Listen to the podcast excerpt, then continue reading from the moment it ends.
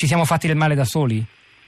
No, guardi, io eh, ho ascoltato e ho sentito molte cose interessanti eh, e importanti. Devo dire che eh, mi sembra che a volte abbiamo un po' delle lenti leggermente distorte nel valutare queste cose. Allora, intanto non è vero che non esportiamo.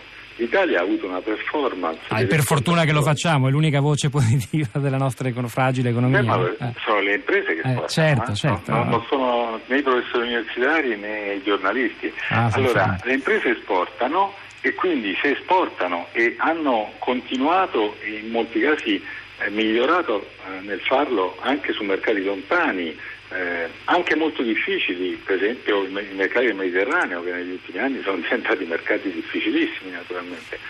Eh, quindi eh, noi abbiamo aumentato l'export negli ultimi anni di qualcosa come 50-70 miliardi, che è una, una cosa incredibile. A volte, semmai, eh, ci si rimprovera come sistema paese di eh, avere un mercato interno che, che è un po' asfittico perché sappiamo che abbiamo dovuto fare manovre fiscali molto, molto dure negli ultimi anni.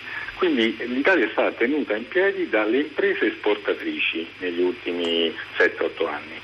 Ehm, e le imprese esportatrici sono queste che abbiamo. Ora eh, non è il migliore dei tessuti industriali possibili come diciamo non esiste il migliore dei mondi possibili, eh, sicuramente sì, abbiamo ancora moltissime piccole imprese e dobbiamo cercare di farle crescere, eh, bisogna mettere in campo strumenti fiscali, finanziari, eh, di eh, innovazione, di eh, diciamo, formazione e capitale umano che consentano a queste imprese di crescere. Occorre anche che gli imprenditori, dire, in molti casi abbandonino una visione un po' troppo familiare dell'impresa e si aprano al management che consente di far crescere e se è buono naturalmente anche di eh, andare sui mercati esteri. Ma eh, come dire, le imprese si internazionalizzano, si globalizzano a seconda di, della loro natura. Quindi noi abbiamo moltissime, come è stato giustamente detto, piccole imprese per le quali la riduzione dei costi è un tema centrale perché la competizione sui mercati internazionali è enorme. Non ci dimentichiamo che mentre noi parliamo di cosa fanno le nostre imprese all'estero, il nostro mercato è permeabile dalle imprese di altri paesi che se vendono a costi più bassi spiazzano le nostre sul mercato italiano, non sui mercati esteri. D'accordo? Poi abbiamo, non ce lo dimentichiamo, circa 4.000 medie imprese, sono quelle che ogni anno il rapporto medio-banca eh, va a analizzare e ci rappresenta, che sono imprese medie, eh, quindi eh, una dimensione di lavoratori eh, e di occupati molto più alta e queste imprese negli ultimi anni hanno fatto moltissime acquisizioni all'estero e investimenti all'estero che solitamente non sono il genere di delocalizzazioni che servono a ridurre il costo del lavoro, ma servono all'altra grande leva dell'internazionalizzazione che è quella dell'occupazione dei mercati.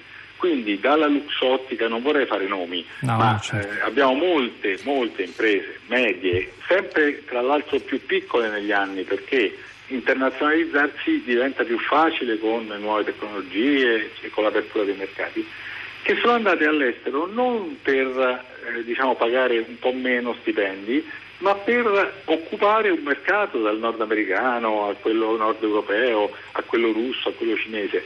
Quindi, come dire, eh, spesso eh, ci lamentiamo o che le nostre imprese vadano fuori e facciano investimenti fuori o al tempo stesso che vengano gli altri a fare investimenti da noi. E su questo dobbiamo un po' come dire, eh, fare pace con noi stessi, non possiamo lamentarci che le nostre imprese investano all'estero e poi sempre e comunque anche che le imprese estere vengano investite da noi.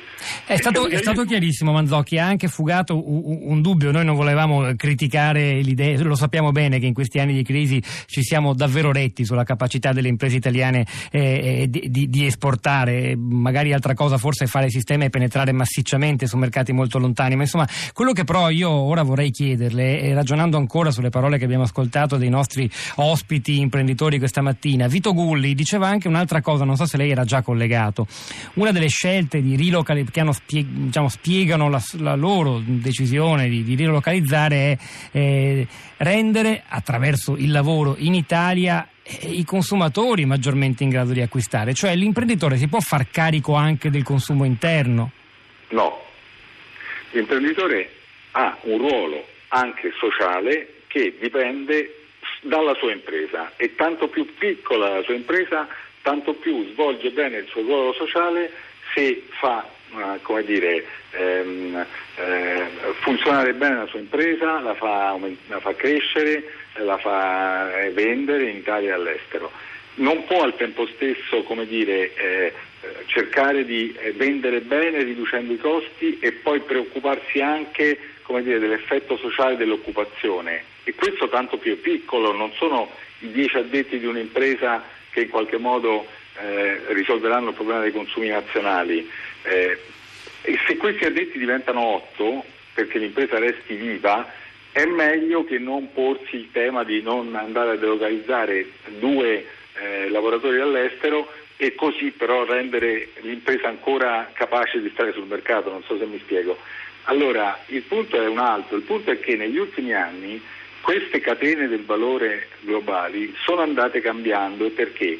Perché i paesi eh, diciamo, cosiddetti emergenti sono piano piano emersi, anche se ancora a distanze abissali il costo del lavoro in alcuni di questi paesi un po' è aumentato, poco, eh, ma per esempio molti si sono spostati dalla Cina al Vietnam perché in Vietnam i salari erano ancora molto più bassi rispetto alla Cina. E comunque, per una serie di motivi che adesso non abbiamo tempo di, di ricordare, c'è stato un fenomeno di accorciamento di queste catene, tant'è che molte diciamo, di queste attività sono, vengono in parte ricondotte nei paesi avanzati, anche perché, come è stato detto dall'ospite che ho sentito e che ho apprezzato molto, la nostra manodopera è straordinariamente migliore di quelle di altri paesi, quindi quello che si valuta non è solo il costo, ma il rapporto tra costo e qualità della manodopera. Quindi il punto eh, diventa, siccome la concorrenza per attirare investimenti e fasi della produzione eh, si, è sempre più eh, diciamo, eh, tornata nell'area europea, è quella di competere con tutte le leve che abbiamo, quella fiscale, quella finanziaria, quella della formazione, per far sì che un'impresa decida di riportare o, o di lasciare capacità produttiva in Italia invece che portarla in Austria. Non so se mi spiego.